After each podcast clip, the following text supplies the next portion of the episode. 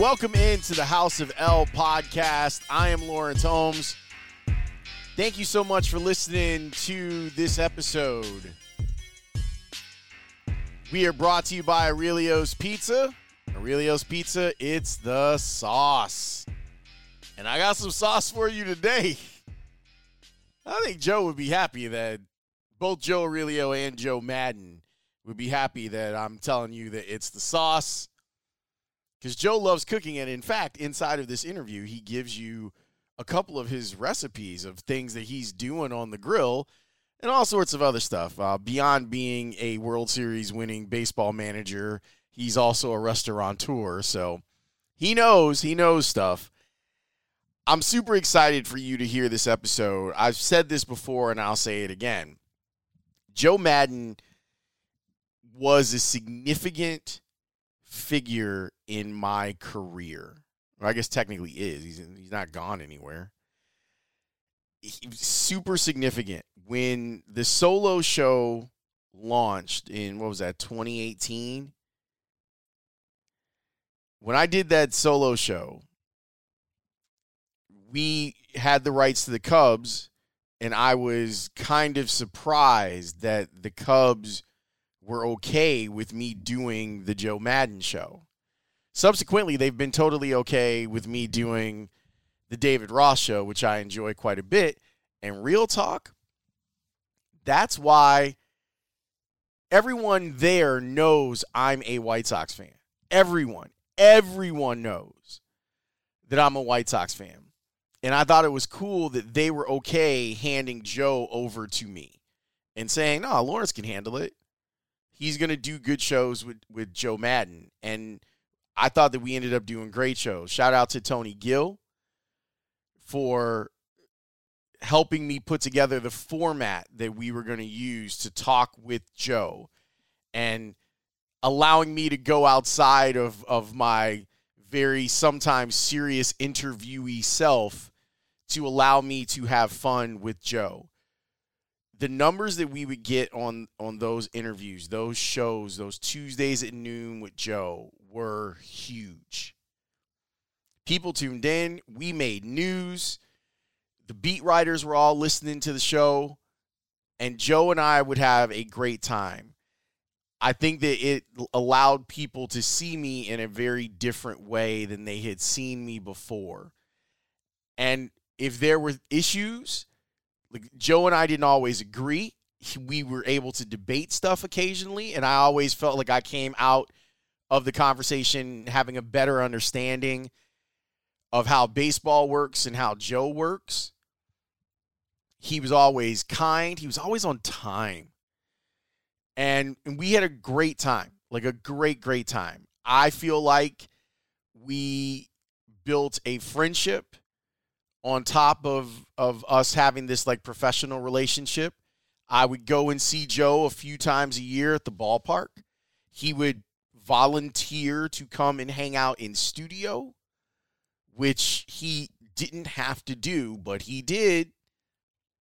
And we had a, a really great time. I, I went to go see him when he took the job in Anaheim, and I, I he was so happy. We get into that inside of our conversation, which you'll hear in a second. But you know, I I Joe's in my phone. You know what I mean? Like I I occasionally text Joe if I have questions about stuff. So I'm glad that he is out here living his life. He's got a new book out, which is the whole reason that we're doing like a long form interview. It's called Book of Joe. I have the digital copy of it. I'm looking waiting for my hard copy. It's really good. And as I said about David Ross's book, Teammate, if you want to get some insight into the man, the book is a good way to do it. Joe wrote the book with Tom Verducci, one of the most respected baseball people in our business. I think that you'll enjoy it. There's a ton about the building up of the World Championship Cubs team, but there's also a ton about Hazleton. You'll get an idea of what Joe's philosophies are in some cases, I think he's a little bit misunderstood. He makes things fairly clear, though, inside of, of this interview that the two of us did here about his relationship with front offices and when it comes to how do you use numbers and what's the most effective messaging tool to give to players when it comes to the numbers. It's really, really good. But I, I, I will always be grateful to Joe for what he did for the score and what he did for our radio show that we used to do. I think that we would have had success, but him giving his stamp of approval to it kind of launched us in a way that we weren't expecting to be launched. And and it I'm very grateful to him for being as as gracious and as kind as he was and being interesting. That's another thing. You never left a Joe a Tuesday with Joe without thinking. And he knew he understands the platforms that he's on. He gets it. And I truly appreciate that about him. I want you to listen to the interview. It's good. And yeah, I asked him about the White Sox job. And I thought that his answer was super interesting. But there's a lot in here and and I think that you'll I think that you'll hear two guys that are fond of each other having a, a good baseball discussion and kind of catching up on life.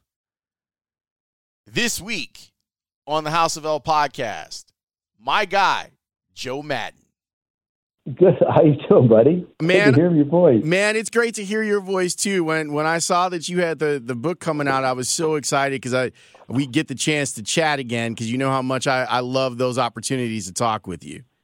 Well, same here. I told uh, the people with 12, I said, you got to get in touch with Lawrence.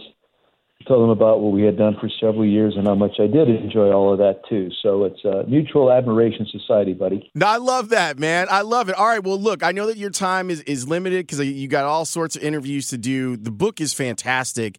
I, I, I, really have enjoyed reading it and, and getting some of the background on some of the stories that we've talked about for years. What made you decide cool. that you wanted to to do it in this form? Well, it was uh, you know, it's let me say uh, a lot of it had to do with Tom Verducci. You know, we uh, we got together right after I left the Cubs in 2019, and I said to him, or asked him, "Would you like to do a book?" And he said, "Absolutely." So because we had kind of like broached the subject in the past. So then we're just talking about how to put it together. What's the premise? And the premise was going to be comparing and contrasting managing in the major leagues from 1980 to present time. And then the Maddonisms were having a hard time, like, you know, trying to put this whole thing together. There was so many different thoughts there that we decided, and you saw it, the different chapters were laid out that way. And then uh, Tommy would take it and extrapolate and go on uh, per different saying. And uh, so it actually became easier once we decided on the format. And actually, I thought also that it came together a lot better. Uh, it's kind of clean and it's interesting, I think. So combination of me just talking into a dictaphone for 100 hours and then Tom taking it and applying his abilities, which are really outstanding.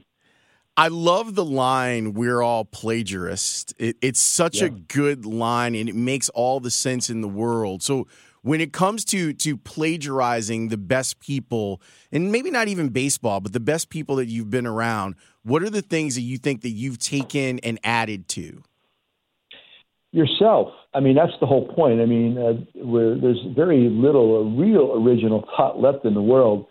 So in some way, we we are shaped, molded. Something in the back of your head, mind uh, clicks, and then all of a sudden uh, you go on a tangent. Maybe your next new epiphany, and and what what makes it yours is you, uh, and and what you think, and your uh, I don't want to use the word spin, but your interpretation of all of that, and then it becomes yours, and then it, then you start to own it. Uh, whether it's try not to suck, whether it's uh, don't permit the pressure to exceed the pleasure, or other one, um, the tell me what you think, not what you've heard. Still one of my favorites. Do simple better. So you, these are just thoughts that occur, and then you have to apply you know your own personal philosophies and what got you there to the to the interpretation of that, and that's that's really what it comes down to. We all some way are plagiaristic, but at the end of it, when you apply your own authenticity to it, then it becomes your own. You talk a lot about the struggle. Uh, it's mm-hmm. it's ingrained inside of the book, and there are tons of stories of your own personal struggle in a lot of different facets. What are the things that you think can be gained from the struggle? Wow, um, your ability to, whether it's to compete, uh, to stick to it, to not give up hope, to realize that for as bad as it seems to be, the answer may just show up the next day. It just, and then within the next hour, things change. In baseball, I always preach the power of 24 hours to the players after a horrible day. And even in a good day or a bad day, like I've had the 30 minute rule, you win hard for 30 minutes and move on, and you lose for 30 minutes hard and then move on. Um, I just think it's always about turning the page. And if you're unable to do that, you get caught in this, these desperate thoughts, and you just don't see any way out. Uh, then it becomes difficult, and then then it might require some help from outside sources. But I think if you could really trust your instincts, uh, understand that uh, it's going to get better. You have to believe in yourself. Absolutely, you have to believe in what you're doing. You have to have some vision and um, and a method to attack whatever it is that you want. And with that, it becomes interesting and and and fun. And you should have, in spite of how tough it could be, sometimes you look back at it, you really are having a lot of fun doing it. Um, and then once you arrive, then the trick is to stay there. But I've always believed uh, the motivation lies within the struggle. How did you get comfortable with going from the, the guy and the stories about Babalu, like I, I love reading those stories, but going from the guy that felt like, you know, I deserve this or I I'm entitled to this to him changing your perspective and now you being a guy that young guys or young coaches will go to to help change their perspective. Yeah, Babalu, um, it's just too bad uh, he's not around so people could really understand. Uh, yeah, I, this guy was a Louis L'Amour fan. he was uh, he was as as tough as the bottom of a of a boot. Um, Babalu just never minced words, and uh, he he just told you the truth, um, and that's what he did with me. And, and when he told me, uh, "You don't want that job anyway," I was looked at him. Are you nuts? I don't want that job. No, you don't want that job anyway because you're not going to be happy in that job. And, and then he explained to me why. Uh, it's great to have truth tellers in your life. It's great to have uh, because we do. We get caught in the emotion. Uh, we do get caught in our own hubris. We think, you know, this is how could it not be me? Right. You know, and uh, Babalu. Uh, if you don't want to hear the answer, don't ask the question, brother, because it's not always going to be what you want to hear. And to this day, I love those people. I love uh, when people call BS on you. I love when uh, uh, it just it just they tell you exactly what they're thinking. And I think in order to be really successful, you need those people in your life. Everybody in your crew identifies as either Big Mac Burger, McNuggets, or McCrispy Sandwich, but you're the Filet-O-Fish Sandwich all day. That crispy fish, that savory tartar sauce, that melty cheese, that pillowy bun. Yeah, you get it every time. And if you love the filet of fish, right now you can catch two of the classics you love for just $6. Limited time only. Price and participation may vary. Cannot be combined with any other offer. Single item at regular price. Ba da ba ba ba. The last time that I saw you face to face was out in Arizona at right. spring training at the Angels facility. And and I remember walking away like I, you were super gracious with your time. It was great to just reconnect and talk. And you looked as happy as I had seen you in a little while out there. So, how did we go from there to you no longer being the manager of the Angels? It happened abruptly. Um, you know, twenty was that twenty twenty that you saw? Yeah, that, it was right before the world changed. Okay, right. That's what I thought. I remember you uh, among the group there. Uh, that, that's just a tough year, 2020, just getting your feet on the ground. In 2021, we actually did well in spite of a lot of adversity. We uh, won 77 games with a lot of uh, stuff going on. Uh, so I was kind of pleased with the progress, and I really liked a lot. I like a lot of the young players out there. I mean, I, I thought I connected well with the whole group. You could talk about the superstars, but there's some really interesting guys there among the rest of the group. And then this year, we got up to the best start the Angels have had in a long time, and then kind of like this uh, imperfect storm occurred where uh, Mikey and, and Shohei had a hard time hitting, and the bullpen really kind of imploded. The pitching wasn't the same. And all of a sudden, we lost 12 games in a row. I think I've lost something like that at some point or something close to it in the past, but um, it just seemed like the world came crashing down on the Angels after such a great start. And the concern, the mantra was, we can't, we can't mess up or lose the momentum of this great start. Of course, I know that, but that was it. I mean, it just a, a lot of uh, things conspired simultaneously because I really uh, and I still like Terry uh, Perry uh, Minasian. I, I like Perry. I think Perry's going to do a great job there. I do. He's got a lot of energy. He's got a great scout's mind, but he felt like he had to do something. So he came to my house, and I thought he was going to possibly let some of the coaches go, which I was really grateful that it was me and not them. So uh, that's it. That's it. It was just it happened very quickly. I did not see it coming. Um, of course, I was upset, and I was upset because I went back there. I didn't even interview with other teams because my con- my concerns. I'm not a mercenary. I was going back to the Angels. I was there to bring us to our past glories, and I knew exactly how it worked out there. So not getting that opportunity was was the most difficult. Um, to reconnect with the alumni, which I had already started to do, and then, like you said, the pandemic kind of got in the way, but was going to get back to that. Um, there was so much going on there so much history and a, and a, a method of play that we established in the 80s, 90s, and eventually culminated in the World Series. That's what I wanted to do, and, and I just didn't have the opportunity. You're a man that has a lot of different interests, but you you've loved baseball for forever. So I got to ask you the question, Joe: Do you still want to manage? I do, uh, and, and, I do, but it's going to take the right uh, set of circumstances with the right people, and you know, it's kind of weird. Like I'm saying that, like I'm, I'm, I'm, I'm not begging for a job. I want a job, but I, um, I'm actually interviewing through all these different interviews that I'm doing right now, and actually the book's an interview, I believe. So um, uh, people know exactly where I stand. Um, they all know me, uh, they being a lot of the people that are running different organizations, and uh, I have a lot of respect for, for all of them. I just there's a couple though that I really would uh, appreciate working with again if given that opportunity. So it's a it's kind of like um, you have to connect all the dots, and uh, everything's got to come together appropriately for me to get this opportunity. I believe it's out there. Um, like to believe it's going to happen uh, going into next season. If it takes longer than that, I think I'll be all right with that. In the meantime, like you said, brother, I have been golfing, gardening, and grilling. My golf game's gotten better. My lawn looks great, and I know how to do a really, really good New York strip to perfection. So uh, a lot of good has come of it. And pizza, pizza on the Weber Grill unbelievable. And the magic secret ingredient is lime infused olive oil. Really? Yeah. Mm-hmm. Okay. All right. So, so, so, give me give me some tips for the steak. Well, what do I got to do to get the steak right? You have to have a probe, obviously. I, I, really like to season it heavily, like the Montreal seasoning, even the Weber Grill seasoning is outstanding.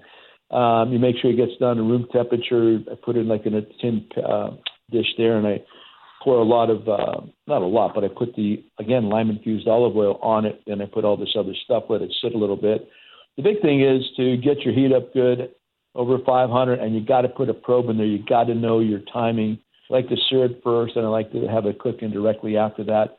What I've learned is take it off right around 130. If you want it when it hits 130 internally, if you want it to really um, not overcook, which you don't want it to do, and these are two and a half inch New York strippers, and you and when you do that, man, even less than that, take them off at 127, 126, 28, and then you're going to leave it just sit there for about five minutes. The probe's in it. You get to that temperature.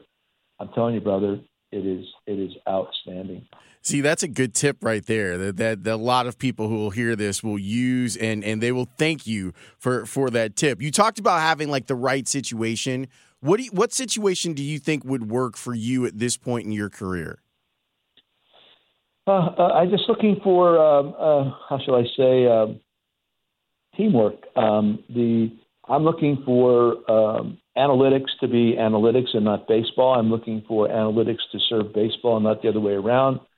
I want the best analytical team in all of baseball, but I want them to answer to coaches and not coaches answer to people upstairs crunching numbers. I think there's a great misconception that analytics is the at the core of the success of a lot of teams good players are at the core of the success of a lot of teams. And how you acquire them, to me, is the, is where analytics really shines. I.e., the Dodgers. Andrew's done a great job of acquisition of players, and a lot of the guys that nobody's ever heard of, but all of a sudden get out there and do a great job, just like we had done in Tampa Bay. So uh, I really believe that um, I, I want the the great analytical team. I want coaches to be coaches again. I want to be able to manage the game without interference. I don't want people in my office uh, before the game, up to an hour, hour and a half before the game. Don't want it, don't need it. Um, that's that's where I'm at. I there's so much uh, there's so many people that want to try to impact the game when it's not necessary. To impact the game from a front office pers- perspective, for me, it's the acquisition of good players. That's really it comes down to. And uh, analytics should acquire the player that you're looking for. Don't count on analytics to create the player that you're looking for. What's the best way for you, whether it was with Tampa or with the Cubs or even with Anaheim, to marry the subjective and the objective of of using the numbers to make you a more effective manager? Yeah, it's it really uh, it's pretty simple actually. Again, it's just uh, you have to have the right person or people in charge that have the same philosophy where yeah, we want all this information, we want all these numbers. And yeah, when a player is struggling sometimes, analytics can be very helpful in regarding pointing out pitch selection as an example. And what's going on right now, the overabundance of breaking balls in, in the postseason compared to fastballs. Tommy Verducci and I have a uh, podcast, and we talked about it yesterday on that podcast. To me, some of it's just the fact that pitchers don't command their fastball as well as they command their breaking ball in the short series like that, they got to get on the pitch that is going to get um, a called strike because it starts out as a ball and becomes a strike, or gets a swing because it becomes a strike. It starts out as a strike and becomes a ball. I've asked I've asked uh, analytic people when a pitcher of mine might be struggling, do you notice something different with his release point, as an example, or like I'm saying, pitch mix? Have you noticed something off with that? Is he is he throwing something too often? Is his four seam two seamer getting crushed? and he doesn't want to use his four seamer because it appears to be straight out of his hand, and I think the hitter has a better look at it. So these these are the areas where analytics helps. So it's not it's it's like a it's a form it's another level of coaching, and I want that. But once the information has been acquired, then it's given to the coach, who then takes it to the player in the bullpen, and the batting practice situation on defense, wherever it might be. Um, I, that's that's the pecking order I'd like to see and I don't like the idea that people is the, the, the clubhouse is becoming infiltrated, inundated with presenters. And meetings are for presenters, conversations are for teachers.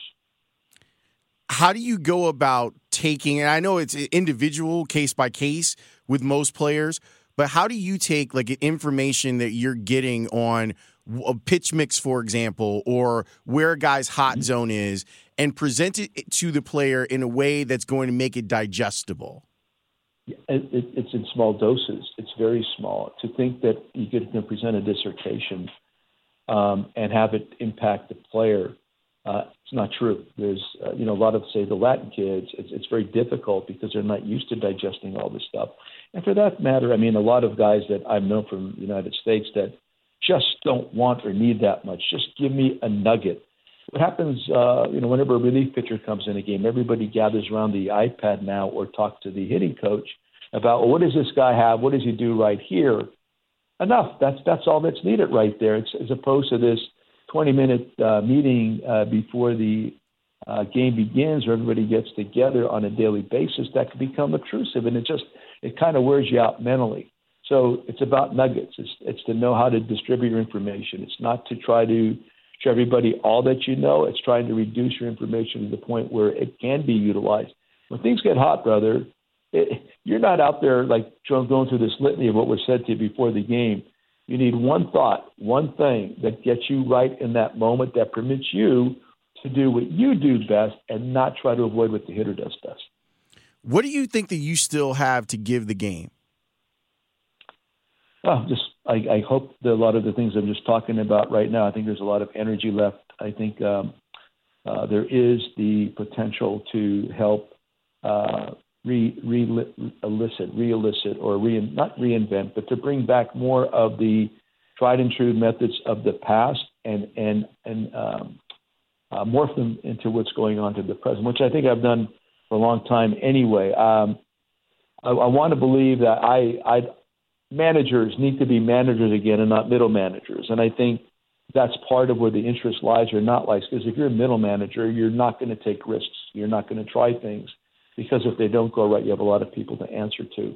When you're a manager, you don't feel that same way. Whereas you're, if you see something, if something that you know, something that's from your past, something that you think is going to work right here, you'll take that opportunity. You're not worried about making it out on the base right here because everything indicates it's the right time to take a chance and run your guy or hit and run.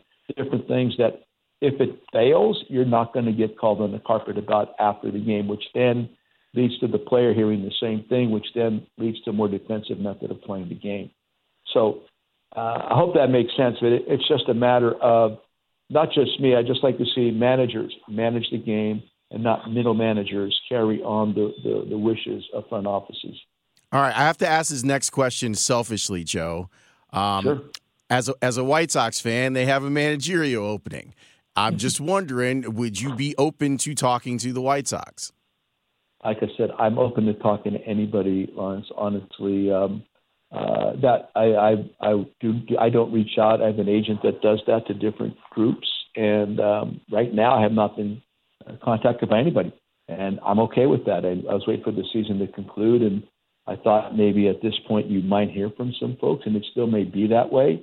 But my biggest thing is just like I said earlier, I want all this stuff out there now. I don't want to interview under false pretenses. I don't want to um, even think about working someplace where, again, I have to be viewed as a middle manager, where you you're worried about worried is the right word what the what the front office is going to be thinking about it and how you have to really guard against uh, doing certain things because it's going to draw ire, quite frankly. So it really comes down to that, and uh, I don't like that method. I never worked under that until more recently, and uh, uh, even with the Cubs, you know, the last year I, I talked about that in the book too. With with uh, Theo, it got different, and at that point there, uh, I didn't feel like I could be myself as a manager. And if you can't feel that way, if you can't feel that authenticity, it's really difficult to do that job. Joe, I really appreciate your time and your friendship. Uh, good luck with this book. I loved it. And if, if you're listening to the sound of my voice, go get the book of Joe. You will learn baseball. And I think there's a lot of great tools, even outside of baseball, for people to enjoy. Lawrence, thank you. It's always a pleasure working with you. And it's also wonderful to hear your voice again, too. And best to your family. Same to you, Joe. Be well. I'll talk to you soon. Okay, buddy. You take care. Bye. So, look. I don't think Joe's mincing words here. I think that he's telling you the type of job that he wants has a lot more control than what a lot of managerial jobs in 2022 look like. I don't think I don't think that he's impossible to work with. I don't think that he doesn't want numbers. And he he explained in there how he feels you can use numbers more effectively his issue is who are the who's delivering the message. And he wants to be trusted with when it comes to dealing with the players. He wants to be the messenger. I get that. When we were talking about the a little clip that I, I brought to the score airwaves, I was talking with Mike Rankin and Layla and Ray about this. For the White Sox, I don't think that I don't think that he would be a candidate for them, but I do think he could make it work. The problem is, are the White Sox in a position where they want someone to make it work, or do they want a manager that's a little bit more tethered to the front office? I don't know the answer to that question, but it's something that I was thinking about.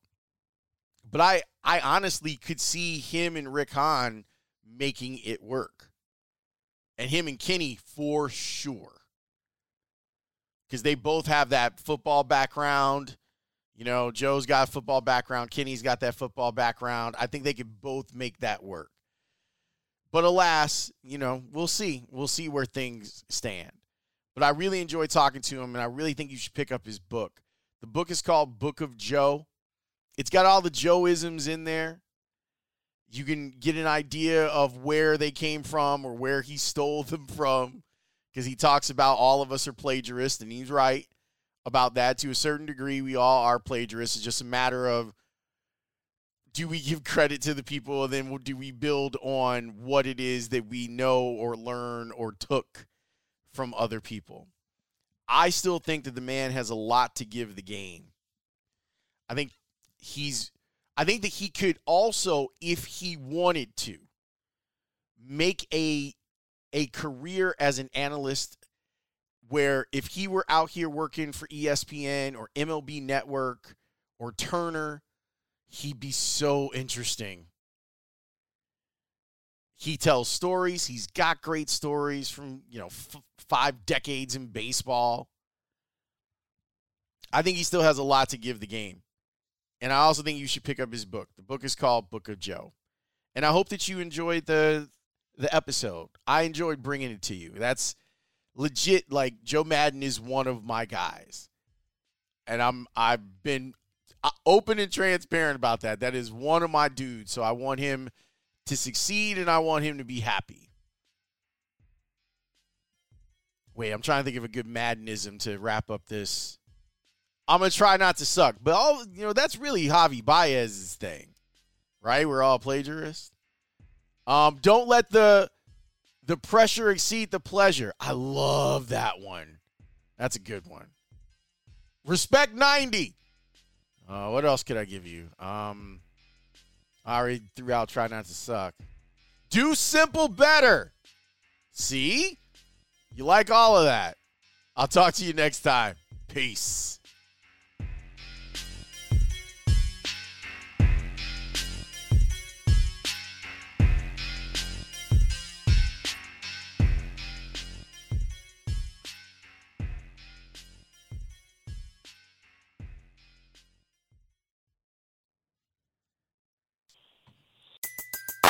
Everybody in your crew identifies as either Big Mac Burger, McNuggets, or McCrispy Sandwich. But you're the filet fish Sandwich all day. That crispy fish, that savory tartar sauce, that melty cheese, that pillowy bun. Yeah, you get it. Every time. And if you love the Filet-O-Fish, right now you can catch two of the classics you love for just $6. Limited time only. Price and participation may vary. Cannot be combined with any other offer. Single item at regular price. Ba-da-ba-ba-ba.